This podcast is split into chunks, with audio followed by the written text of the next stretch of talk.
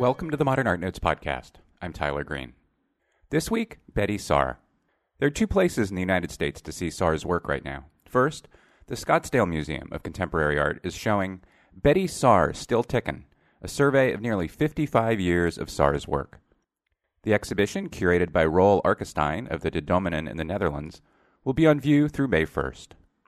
Saar's landmark 1969 Black Girl's Window is on view at the Museum of Modern Art in New York in a permanent collection installation titled Take an Object. It will be up through February 28th. Saar's work has been important to or has informed generations of artists. Betye Saar has referred to slave ships in her work for decades, references that are now commonplace in, say, Willie Cole's work. Saar went looking for materials on the streets of Watts in the 1960s, a practice that informed Mark Bradford. Kerry James Marshall started painting black skin as a flat monochrome in the early 1980s, over a decade after Saar did, in what are now some of her best-known works.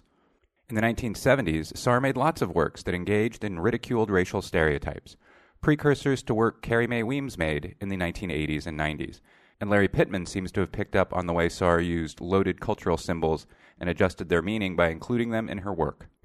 David Hammons is typically thought of as the originator of hand and body prints in African American art, but as we'll soon hear, Saar was making them too, at the same time and in the same city as Hammons was. In short, I can't think of an American artist whose work and influence has outpaced institutional attention she's received more than Betye Saar. Her last solo exhibition in a New York museum was at the Whitney Museum of American Art in 1975.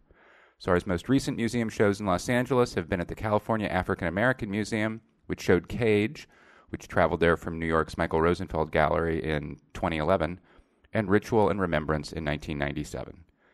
Betye Saar for the full hour after the break.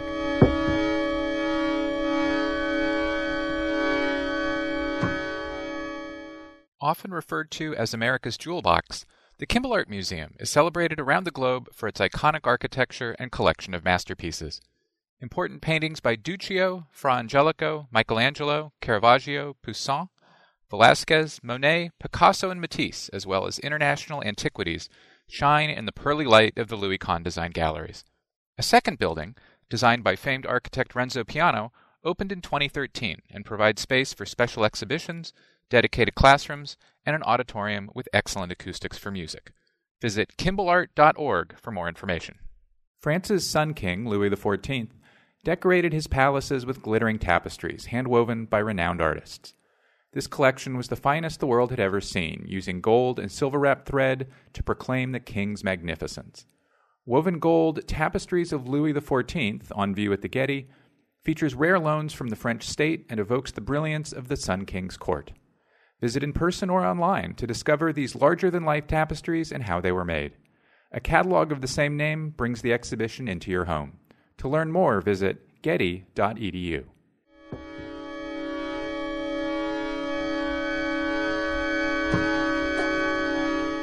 And we're back. Betye Saar, welcome to the Modern Art Notes podcast. Thank you. I'm glad to be here.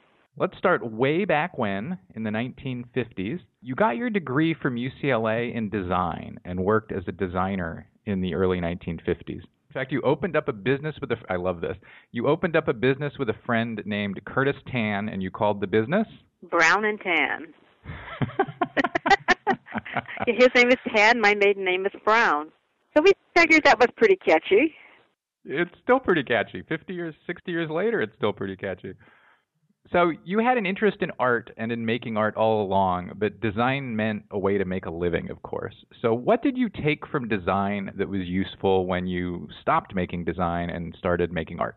Well, just a basic mental attitude about placement, about color, about pattern, just the basics of design. This came in really handy when I switched to assemblage and collage and installation. It's very natural. It's like I didn't ever have to ask myself, should this go over 3 inches more or anything? It just was a very natural feeling for me. Do you still have things you made back for the design world? No. When I transferred from design into fine art, so to speak, just the basics of elements and concerns that I had learned as a design student just fit right in without me even having to think about it. In fact, sometimes it seems too much that I would just like to be really free with it, but there's a certain regimentation that comes into my work that, well, it's what I like to have about my work. I'm talking my current work, that it feels right, that everything feels right in its place, and that it was just made that way in spite of all the materials and other elements that I have put into it. Did you begin to move toward assemblage as a designer, or was that a whole different part of your life and your life making things? Well, I went back to school to California College. I guess, yeah. Well, it's now called a different name, to get a master's degree. And I was working with a designer, and then I happened to walk by a printmaking room. When I was a student at UCLA, they did not teach printmaking at that time. So this was a new experience. So I went in there and checked it out, and then the next semester I started taking printmaking, and that was my segue from design into the fine arts by becoming a printmaker. And then later, with my prints, I started framing them in objects like windows or making them into boxes, and then that was my entrance into assemblage and collage. But before then, I saw the work of Joseph Cornell, and that's what really pushed me into art making in boxes and windows, and just not flat, not two-dimensional, but three-dimensional. I think the earliest piece of yours in the current exhibition is from 1961. It's a serigraph titled Anticipation. We'll have an image of it on manpodcast.com. I'm guessing that's you. That's me. Are the flowers in your right hand hiding your baby bump? Yeah. Yeah, it's anticipation, and it was like I was pregnant with my third child, and by then I was a printmaker, so I think I finished it up just a few days before she was born, so oh, wow. That's important. Well, I kept working, and my instructor said, you can't have your baby in the studio, you have to get out of here, so. But I finished my class and finished the baby and the print, so it all worked out fine. So moving toward assemblage, which is, of course, what you're best known for and what you helped make famous. Last year, you did a really nice video with the Museum of Contemporary Art. It's you and George Herms in the video. We'll have a link to it. And you said you thought of yourself as a hunter-gatherer, which is a great phrase, full of association. The art historian Jane Carpenter wrote that in the 1960s, you would visit the Watts Towers and pick up bits of things lying around on the ground. Was that the start of hunting and gathering, or were you picking things up even before that? Oh, way before that. Yeah, I was a kid that always liked to go through the trash, especially if you move into a new house, because who knew what kind of treasure there would be there. And always was like pack-rack because I was a kid. Always had a really vivid imagination about seeing things and thinking about things. And I think that was my fascination with the Watts Towers. My paternal grandmother lived in Watts, California, and when we would spend some time in the summer with her, we would walk down to the city and walk down the railroad tracks and pass where Simon Rodia was building the Watts Towers. This would be in the 30s. And we're always curious about that. And my grandmother said, "Oh, he's just a guy making something." And then I would beg my father to take us by there so we could see it. But it wasn't until I was an adult and had a chance to go by there that I could really examine what he'd really done. And by that time, of course, he had moved on to other places and other things. And even now when I go there, I look at the wall, and maybe there's some broken pottery plates. Sometimes it's just the wet cement, and he has to put something in the space, so he'll take a tool and make an imprint in it. And the one I find the most amusing is like a corn cob. He had a piece of space and with wet cement, so he just put the corn cob in there. And I just love that kind of freedom of like anything can go to make this piece, which developed my attitude about you can make art out of anything. He, of course, was Simon Rodia, who made Watts Towers. So are there little bits of things you picked up around Watts Towers in your own work? Well, there's not very much that you can pick up, and besides, by that time it was like belonged to the Los Angeles Parks and Recreation Department, and so there wasn't too much you could. It wasn't anything from his construction that was there, unless maybe I found a rusty nail or something like that. But as a kid, and even now, I started picking it up and picking up whatever things I would find. When I travel, I find things. I like to find things, maybe like a package of cigarettes or pieces of paper because I recycle them into collages. But I became a hunter and gatherer a long, long time ago. There's one of your collages called A Version of Survival from 1983, includes a picture of Watts Towers as part of your piece. How does Watts Towers figure in that work? Why is it important for it to be there? I think this is a piece where I had the title before I made the piece, and then it's made of composed of like three lacquer trays or tops of boxes. The tray is the platform of it, and then there's like a pipe, half of a pipe container of some shape, and it has a black baby standing on a cabbage thing, and that was, for me, suggested the piccaninny that was found under the cabbage leaf when she sat in Uncle Tom's Cabin. After she came to him, she said, I was just born under a cabbage leaf. So that, see, it's interesting that now that I can put it together and sort of invent my story of what I was doing, but I didn't, except I was aware of Uncle Tom's Cabin and the piccaninny under the cabbage leaf.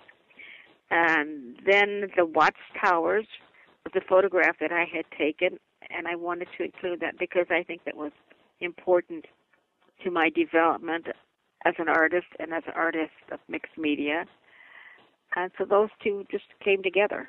And it was about, I guess, my own personal development of becoming an artist working with found objects. It's a really great piece. We'll have an image of it on the website.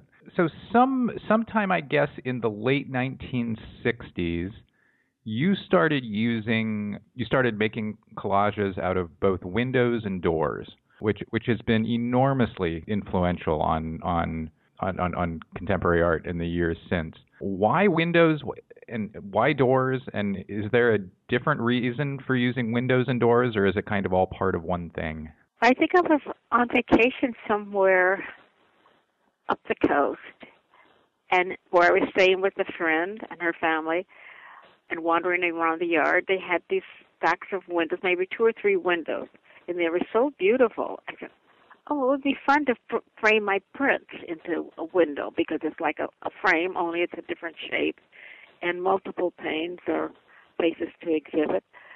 So that's how it started, like in 1966. It was, I started doing the windows as a way of framing my print.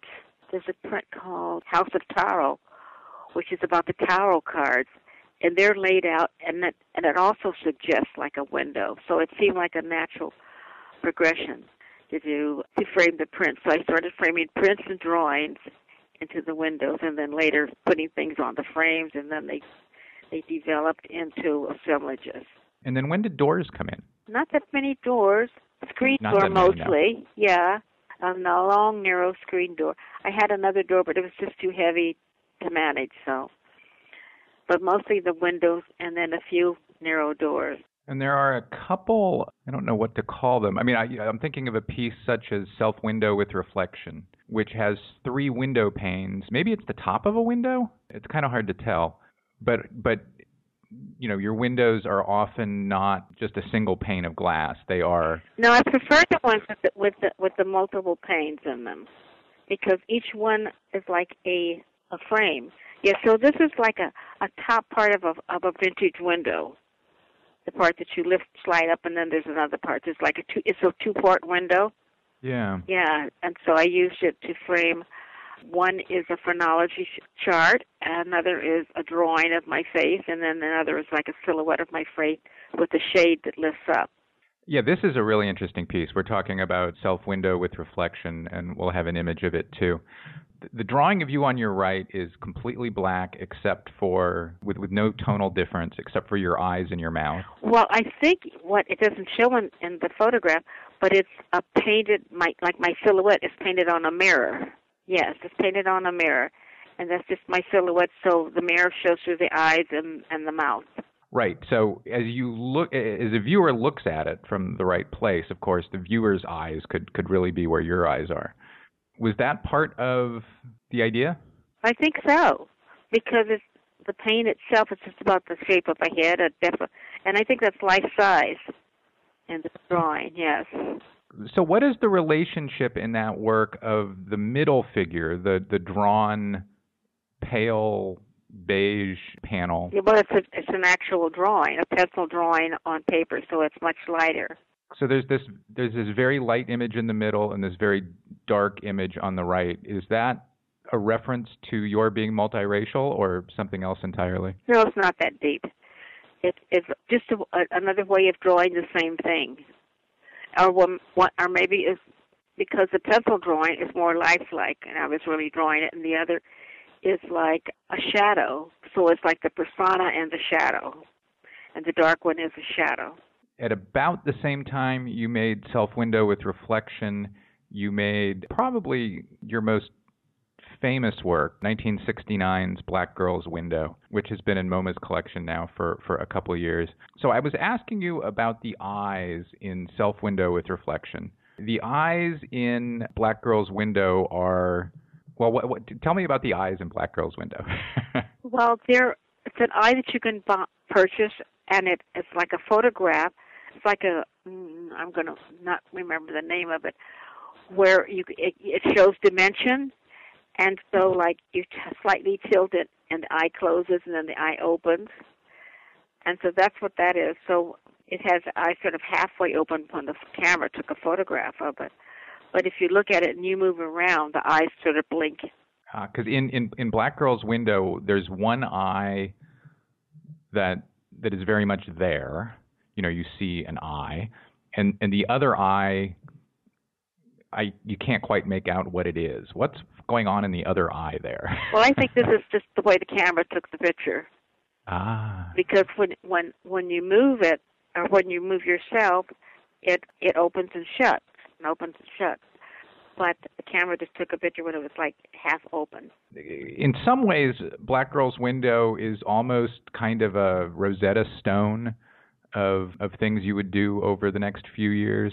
Is there a particular story behind when and where and how and why you made this piece? Well, this piece came before Self Window, so I might have been doing a series of self-portraits. But this one is about my life. It's like the bottom part is like I'm standing in front of the window with my palms pressed against the glass and like the curtains of the room behind me. Up above is the sky chart with the sun in the center. It's like phases of the moon to suggest a passing of time, of months, days, months, years. And on the hands are the astrological signs of the planets and so forth. So it's like I'm standing, I guess, exposing my future, my destiny according to astrology. And the panels up above are small panes, and they suggest maybe things in my life. Up above is about how the moon and the stars will tell your destiny by astrology. The couple dancing in the corners to suggest my early family, my parents dancing to Little Valentine, I think, from the 1930s. And then on the other side is a phrenology chart with all the panels of a hand of telling my destiny and fate by phrenology. Below that is an eagle with love on a shield, and the center is a daguerreotype. A daguerreotype, yeah, of an unknown person who was white, so that symbolizes my mixed heritage. And on the far left, looking down at it, is a line holding the sun, and that's to symbolize my astrological sign, which is Leo. It's almost, in some ways, a self-portrait that references your future self as much as your past self then. Correct. Or your current self. Correct. Which was part of the idea. Yes. And in the center I have death.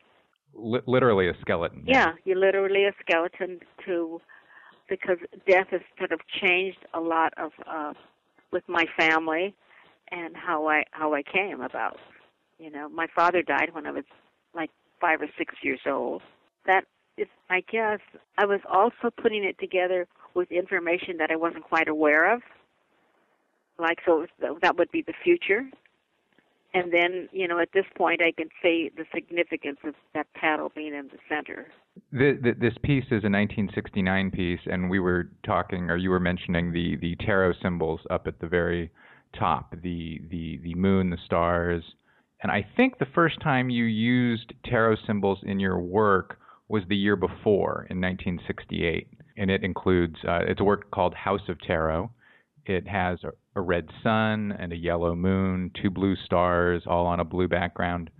Was your interest in kind of, I think to sort of use your own phrase, kind of hippie religion of Laurel Canyon in the 1960s, is that why you used the tarot imagery, or were you interested in them and just because they were graphically gripping? Well, they were graphically gripping, and also I had been as a child sort of interested in palmistry signs from when there were. It used to be a lot of sort of roving gypsies in Southern California. They would come here. They would make furniture and sell long furniture because it was like an outdoor society at that time. Well, all the time California usually is. But they would have the signs. They would have conventions. And I was just interested in that palmistry sign. And so I would, at that time, during the 60s, I would investigate and try to find out more about palmistry and phrenology and astrology. And, of course, that was also part of the hippie culture, which was in the 60s. But it was all Eurocentric designs. And there were lots of books about how to make gold and all the strange symbols that were out there, and I was just really interested in that, so I did a lot of my printmaking using those symbols, and House of Tarot is one of them. But there are many of them that use that, but I sort of adapted the phases of the moon with the sun in it as one of my symbols to show passing of time or about ancient times and current times, but I've used that symbol a lot, but it developed during the 60s as a printmaker. Yeah, it's a great both symbol and just a visual. I mean, it's such a great way in. The classic art colors of red, yellow, and blue together. I mean, it works in all the ways. You mentioned your family and losing your father when you were young. Your mother, I think, was a Christian Scientist, right? My mother became a Christian Scientist after his death. She was raised as Episcopalian. And then when she was married, they belonged to a church called the Independent Church in Los Angeles. But then after his death, she became a Christian Scientist. And at that time, I was maybe like, but I started going to Christian Science, Sunday school, maybe like when I was 8 or so. The things that I took back from that was about how absolute faith can cure and heal anything. And it was sort of important to me. I mean, I can't remember anything about Mary Baker Eddy or any of her teachings, but I know just about the feelings of like having that faith. And I think that's why later on as an adult I became interested in unity and Unitarian churches. But that's where it started. And also just about, I think maybe later on as an adult, I went to one of their practitioners. That may not be the correct word that they're called. It is the correct word, yeah, okay. The church members who will pray for you. And yes, yeah. Yeah. The power of group prayer and so forth. And I still feel that way. I don't like being sick. I like being well, and I just try to do that. I'm more interested in holistic medicine and practices than anything else. You know, I noticed that a lot has been written about tarot and mysticism in your work and not very much about whether that Christian Science background worked its way into your art. Do you think it did? No, it worked its way into my life and, you know, as the artist, then maybe so. But I was reading a book a couple of weeks ago about Joseph Cornell, and I found out that he was a practicing Christian Science. He was, yeah. That's part of why I asked. What? Yeah, yeah. And I just didn't know. I'm glad I read that about him before you asked, because I sounds like I knew that, but I didn't. But I just attracted to his work and everything. But then later, my mother later married a man who was Methodist, and then we went to Methodist Sunday school, and then my friends went to a Baptist church. So then I didn't become any part of that, but I would go with the people that were there. So I've been like Episcopalian, Christian Science, Baptist, Methodist, and now I call myself a Unitarian. As all-American as I guess could possibly get. Right? But a kind of freedom within myself of, I feel like, taking the best, the loving part of each one of those religions to form my own philosophy. Well, speaking of your family members, in the late 1970s, you made a series of works on handkerchief named after family members. So, for example, one work is called Aunt Hattie, and that references your maternal great-aunt Hattie Parson Keyes, with whom you lived, I think, in Pasadena as a child. Why family members and handkerchiefs? Why did those things go together? Well, my mother's mother died when she was, like, young, very young, like 9 years old. So that's, like, one of the first things about death. So that marked her, you know. She had, like, this, not that she was always sad, but there was this, like, an element of sadness about her. And being her child, I wasn't aware of that, but that's something that came out. And in this particular time, my great aunt, who had been like a mother to her, had passed away. She was like 94 years old, and this was like 1974 when she passed. She had a trunk where she came from Kansas City, Missouri, that was filled with old clothes, books, papers, letters, dance cards from when she was a young woman, gloves, and handkerchiefs. And so I just collected all of that stuff, because I just felt, I don't want to put it in the trash, you know, because I can make art out of it, if you can make art out of it, anything.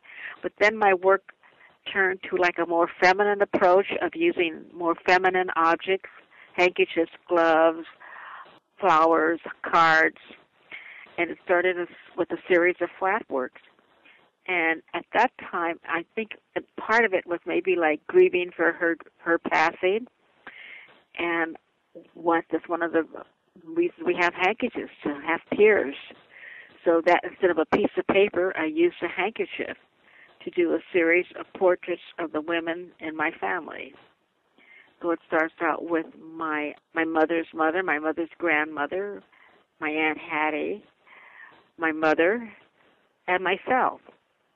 And one of the pictures that's in this series is called The Lost, and it shows a photograph of myself and my father, and it's torn in half. So it's about my grief about his passing. There's a large leaf in the middle of The Lost. What is and there's a butterfly on the leaf. What is the leaf? The leaf is, I suppose, about, each one of them have a leaf in it. It's about nature, about something that's growing, about life. And the butterfly is the symbol, the metamorphosis of the butterfly about life and death, and the butterfly flying away, like life flying away. But each one of them have something that's maybe, like the one of my paternal grandmother has a photograph of like members of her church. She was Baptist, and it was her picture with that. The one of my mother, I have one of my mother as a child. And then I also have one of myself as maybe like a four-year-old in a little wedding dress. That one is called Rainbow Babe in the Woods. I was going to ask about that one. So if all of the handkerchief pieces are references to people in your family, Rainbow Babe in the Woods is a little bit different, because it comes a couple years later, 1979.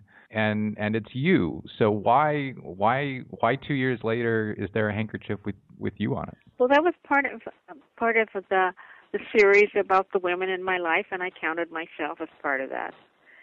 And then I like that photograph, and it's also about, you see, it has funny little things wiggling around it. I was also interested in making a symbol to suggest energy, so it really started another phase of handkerchiefs. where I use that to, they're like stamen from fake flowers, and then other curved things. But if you've ever seen a Carilion photograph, to see the energy coming out of, I have one of my thumb, and it has all these colors and moving things that come out from what to symbolize energy. So I was very interested in making a series of works that symbolize energy, and since I'm alive, it's about the energy of life. They're really great pieces. We'll have images of those on the website as well. My guest is Betye Saar. We'll be right back after a break.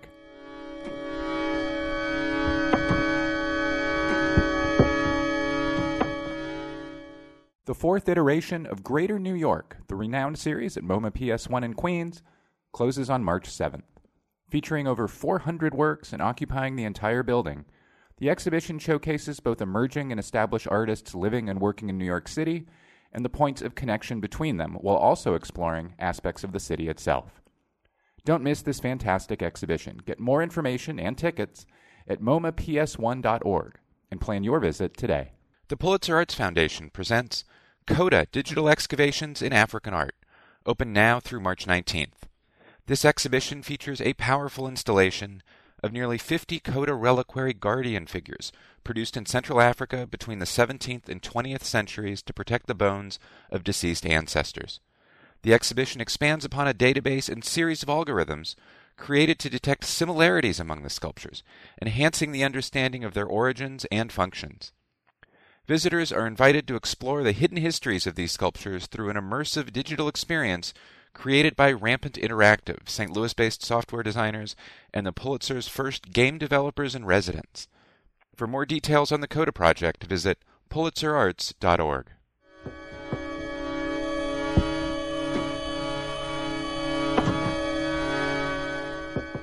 And now back to my conversation with Betye Saar.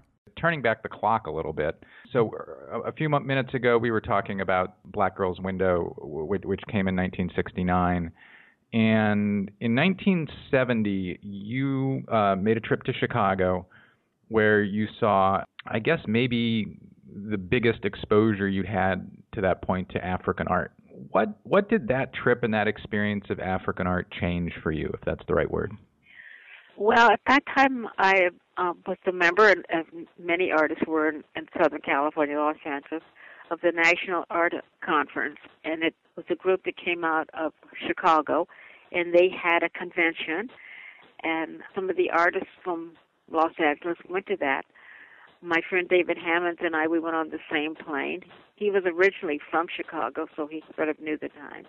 And then during one of the pauses when we didn't have a talk or anything to go to, David and I went to the Field Museum, which has since become my favorite museum. And at that time, the basement was just filled with non-European art, because it was oceanic art, it was Asian art, it was African art, it was art from New Zealand, from everywhere. So we were just in a wonderland, and it was at the very basement, and lots of things were not really as well displayed as other things were, and it was just sort of like this, it was so much power to go in there. We were just like holding each other's hands and, whoa, what is this? We've never seen anything like this, all together and not carelessly displayed, but it wasn't as manicured as the Field Museum is now. And so we would just keep wandering from thing to thing, just experiencing the materials, the use of feathers, of bones, all these things that we considered magical because it was something that we had never experienced before. I had been to the African art exhibit at the Los Angeles County Museum on school tours, but nothing like this, where you're just totally surrounded by all this stuff that was made from the power of people trying to express the magic in their life. I guess that's one way of putting it. Like later on, I found out that much ancient oceanic art, the binder was blood, that one piece that we were really attracted to was a shirt, a simple-made shirt, like a piece of fabric folded over.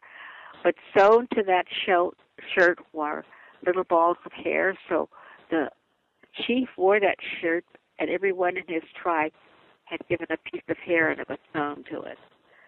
So he was like constantly in touch with his people, and we were both really affected by that. For me, it was like just something about the power of a shirt and the beauty of it, and for David, it was the use of hair. And at that time, David Hammons was renting a studio over a barbershop, and he started making his hair pieces. He would just go down to the barbershop and sweep up all this hair and start making these hair pieces. And for me, I just started thinking about what kinds of materials get together to express that kind of energy, to express that kind of power. So that was a very important trip for us, for both of us. And that was, I guess, 1970. So I had a couple questions I wanted to ask about that experience. And one of them is, you were, by this point in 1970, of course, already making art out of found objects in Los Angeles. On that trip, did you see that African art, going back, many hundreds of years for that matter, had been also using found objects? Had you thought of that before the 1970 trip, or was seeing that work at the Field Museum, a connective moment that you hadn't thought of before that? Well, it was the kind of material, because before in '67 I'd seen the show of Joseph Cornell in Pasadena, California, which was his first California exhibition, right. And that was a really Pasadena Art Museum. Yeah, it was really beautiful. So I knew that, but it was all Eurocentric. Little boxes, little photographs, little pictures. He did a whole series on birds and owls and things like that. And that was the first thing. Oh my God, you could put these things in a box and it can be art. But then when I saw the Film Museum, then the idea of the power of those objects, that each one of those objects was from something different, that was something really important to somebody's life, like the claw of a lion that was killed, or the fur of something. They were mostly organic, because those are the things that survived. But also, I found it interesting that when Westerners came into Africa, they would have a shell or the casing from a rifle, and that was certainly powerful, if it was killing people there. And also sunglasses or eyeglasses, things that were alien to the organic materials that they used. So that impressed me too, about how something from the outside that expressed power combined with organic materials would make this object that had such a strong feeling that affected David and I. So this was 1970, and this is kind of the beginning of what would later be called the Black Power movement, and the beginning of American Blacks feeling a renewed kinship and connection with the continent of Africa. Right. I think before then, we didn't even think about it, but during the Black Arts movement, there were lots of references to Africa.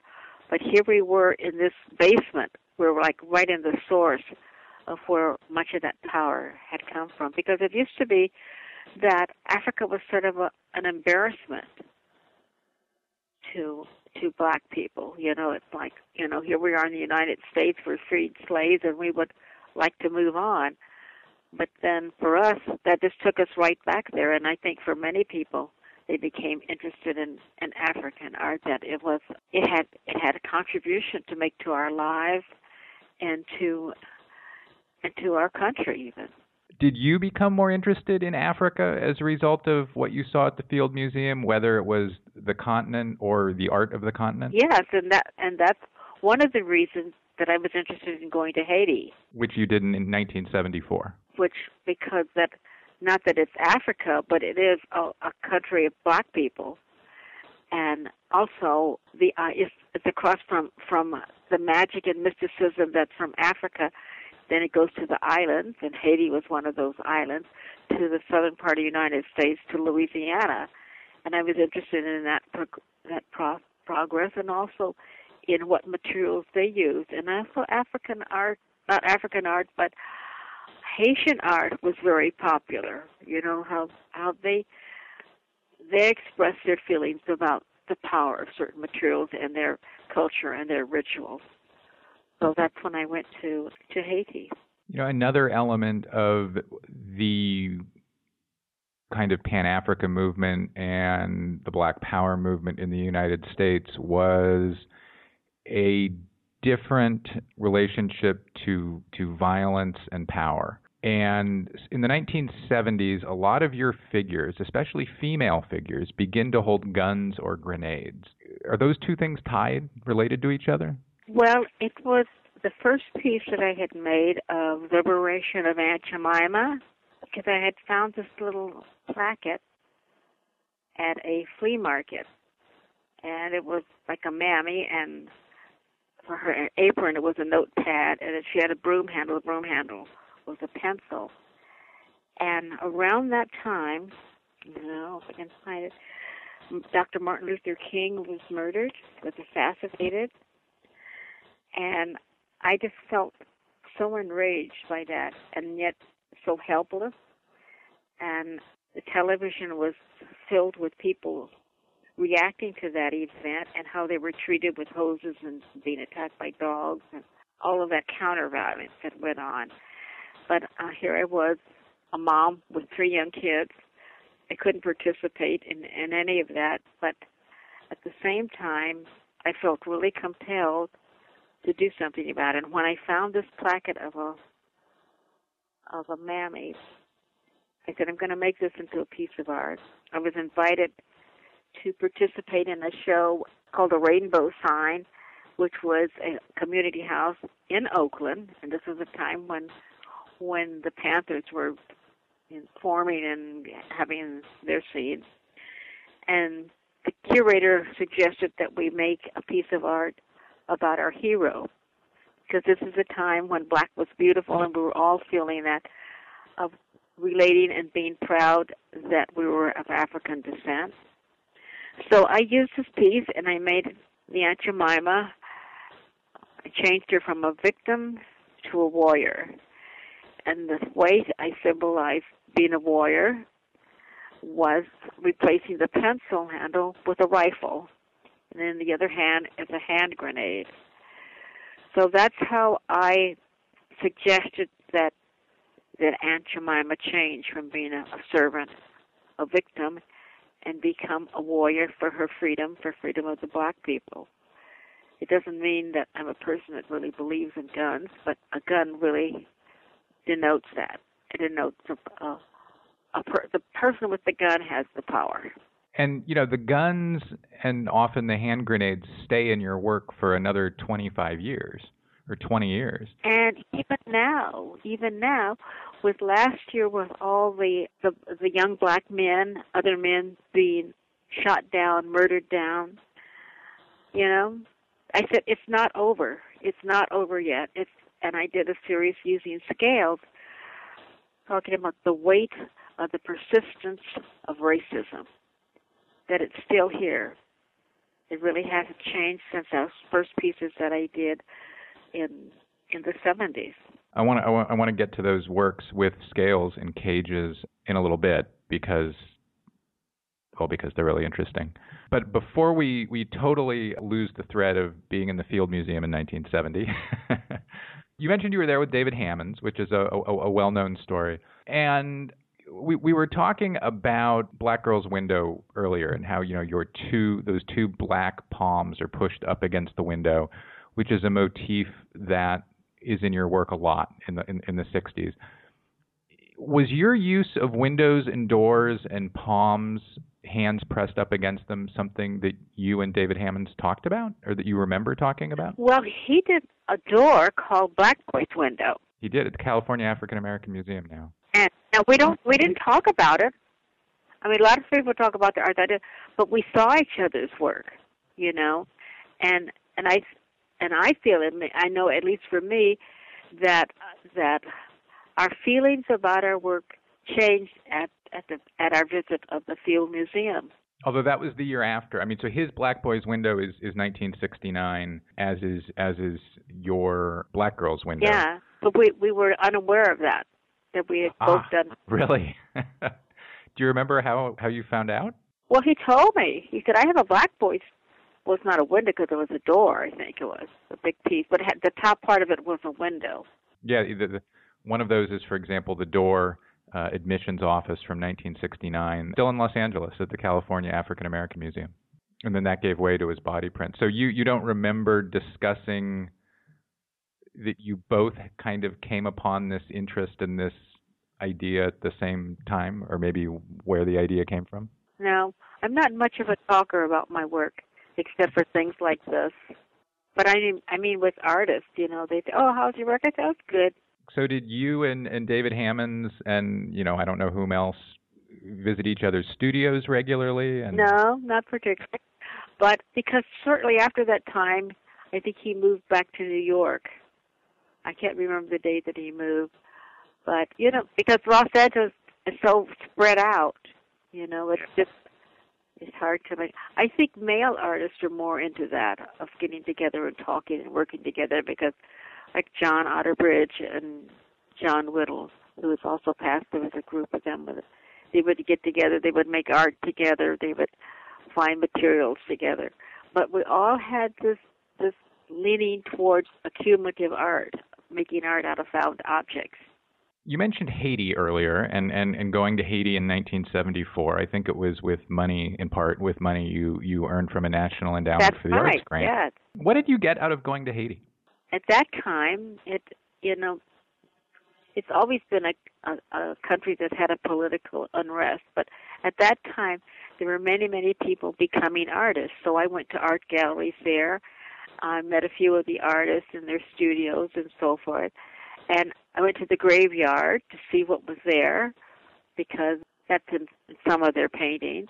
I went to a voodoo ceremony to see what was in that. But, of course, that was like a commercial one.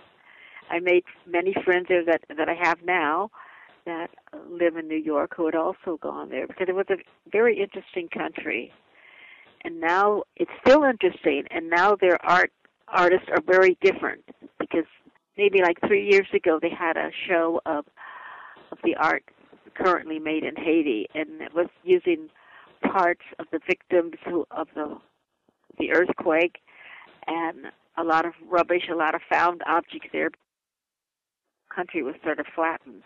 But I've always been interested in that, in the other, in how other people express their feelings about their life, about their politics as artists, and how... It has more like a healing thing, a way of expressing what they're really about than just making a painting to put in a gallery or a museum.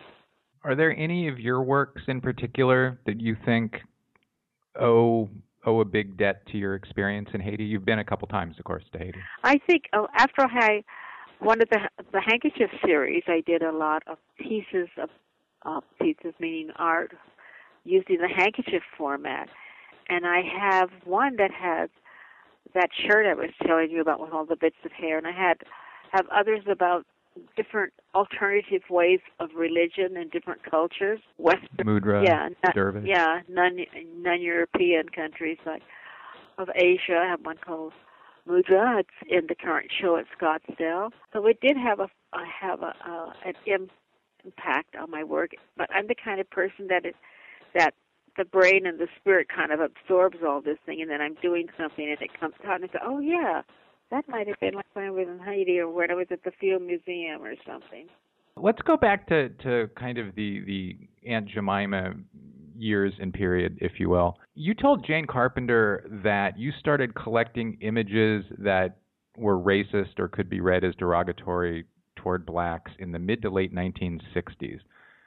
And I'm not sure a lot of those found their way into your work for a number of years. Do you remember why you started collecting those images? Well, I was just looking for materials, and then I would find these really insulting kind of images about women and children and men.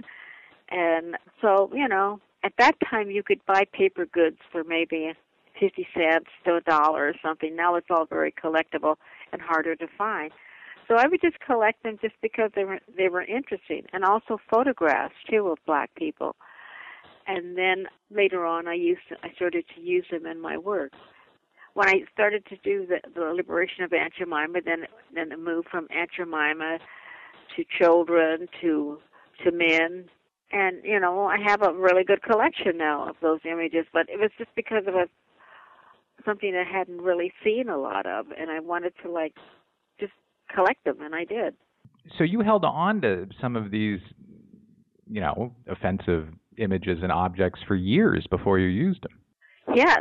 Yes, I did. In fact, after I'd seen the Joseph Cornell show, I think I collected things for about 3 years before I started putting them into something. I've always been a collector or a junkie, just everything that seemed interesting. And my nice, clean studio was now just full of all that stuff. And I start collecting things that I will use in a series maybe like 2 or 3 years ahead of me. So that was kind of normal to hold on to things for a couple of years before you would decide what to do with them. You know, we were talking about your experience up in Oakland and the rise of the Panthers, the Black Panthers, up especially in the Oakland area in the early 1970s.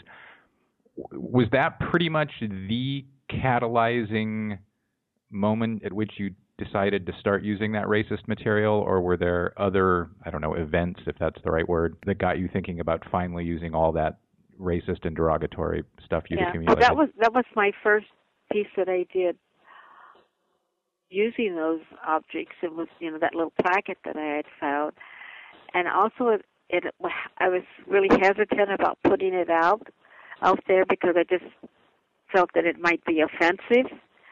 But it wasn't. It was really accepted because it was like the victim being transformed into a warrior. And so then and I still do that. I do it with some of the scales, some of the cages. It works its way in, but the materials have changed. I guess I really can't. As long as there's racism, I guess I'll keep on doing it.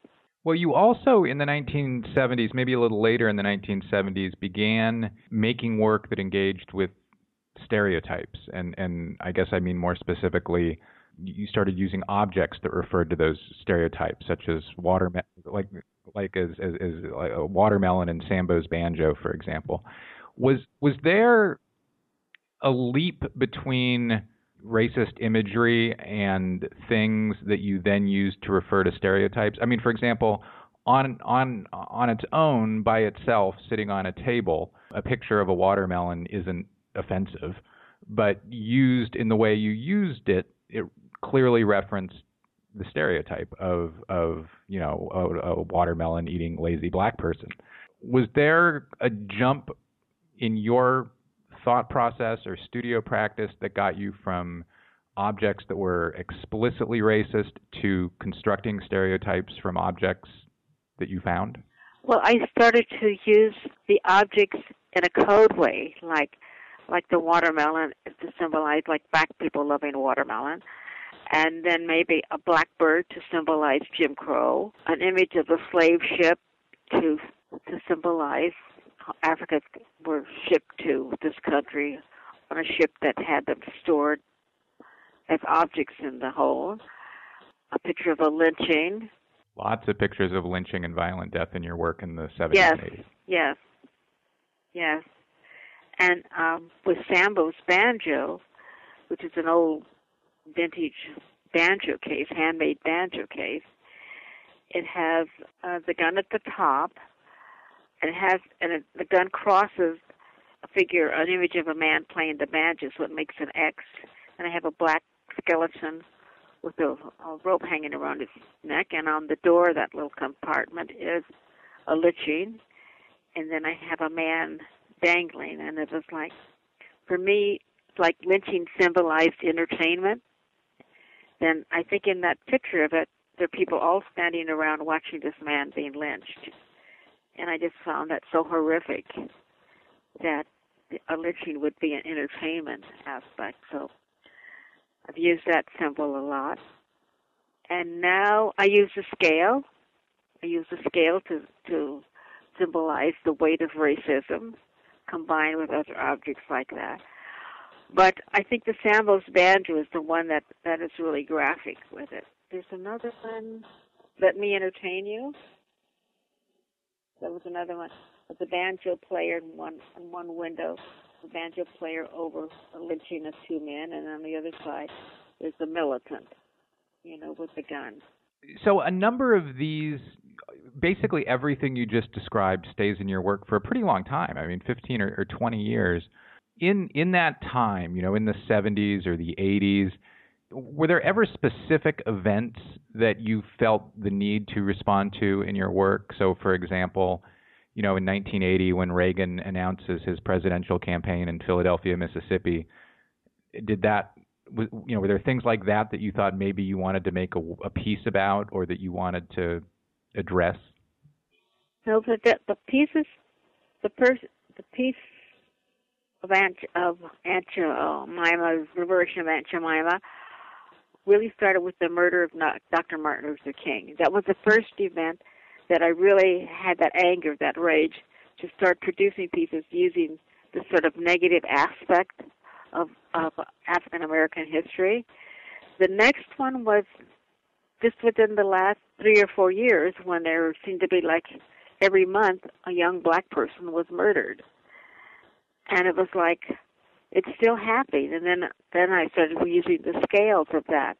But in between, I did have a period where I didn't like the idea of anger creating my work. And there were lots of really beautiful things about black people that I wanted to use. So I started using the vintage pieces. I think it might have even started with the handkerchief collages, of using the portraits of my family on a handkerchief. And then I'd use it on a collage or a box. And then I moved from pieces of paper to, once I got my studio built and I had places to work on other works. And I've used windows, I've used boxes, I've used handkerchiefs. And then I started thinking about the labor of slaves and black people, and I used washboards. And then I used... Those are great pieces in the late 1990s, yeah. A whole series on that, and then trays to symbolize service, how slavery was still over, but black people were still used in the kitchen as cooking. And you often, in those works, or at the same time as you made those works, used photographs of young black men in service uniforms. Yes. Well, that was a really wonderful photograph, World War I. That was a really, and I think on the back of that piece, that sculpture, is the slave ship. And I think it's like Crossing or something like that. Crossing's from 2005. That's one of my favorite of the recent pieces. While we're on Crossings also includes an American flag on one side. I guess why that American flag, and could you talk a little bit about putting the young man in his Army uniform, I think it's an Army uniform, on one side and the slave ship on the back? Well, that's because, the title is Crossings. Crossing, his ancestors crossed as slaves, and he crossed us back to Europe to fight for his country that made him a slave. That's why it's called Crossings, and it's also because the tattered American flag, like been in battle and so forth. Yeah, that's one of my favorites too. It's a wonderful photograph. And also yes, absolutely. And of course, the other key thing with that work is the shape of the object, if you will. It was a strange object that I found. I didn't know what it was, but it's like a tombstone. It is exactly like a tombstone. So it's like a memorial piece for all the unknown black soldiers that died overseas. We've mentioned the scales pieces, which are some of your most recent works, a couple times. And starting 5 or 6 years ago, you also made a lot of works in using cages. And so over the course of a 5 or 6 year period, I guess it's easy for me to read those as works that are about incarceration and injustice, especially of young black men. Are those groups of works happening over, the course of almost a decade now, kind of two halves of a whole about those two things happening in America? It's about that, because I did maybe I can't remember how many that I've done, but at least 10 or 15 of those cages. It took a long time to collect them. In fact, I just bought 2 cages yesterday because I can't resist. But it's also about other things that hold us captive, like jealousy. Like one piece is called Vanity, about ideas of things that hold us captive as well as being a captive as a slave. Notions, ideas, prejudice that enslave us as people, as humans. So that it is expanded more than just slaves being in a cage. Does it also address the massive incarceration rate of black men in America now? It was, yes. Yes. I think there's one where they're all, there were little wooden toys that they're on a stick and you jiggle it and they're like a dancing darky. And they're all in tuxedos, so that's in one of the cages. I think that one has keys all on the outside of it. None of them have birds in them. They're not about birds, but it's about... No, they're definitely... Some of them look like bird cages, but they do not feel for a second like they are about birds. There are two more pieces I'd like to ask about before we're done. One of them is back from earlier in your career, but was just recently acquired by the Museum of Contemporary Art in L.A. Oh, Gregory. Yeah. You know, could you talk a little bit about out of what that piece came?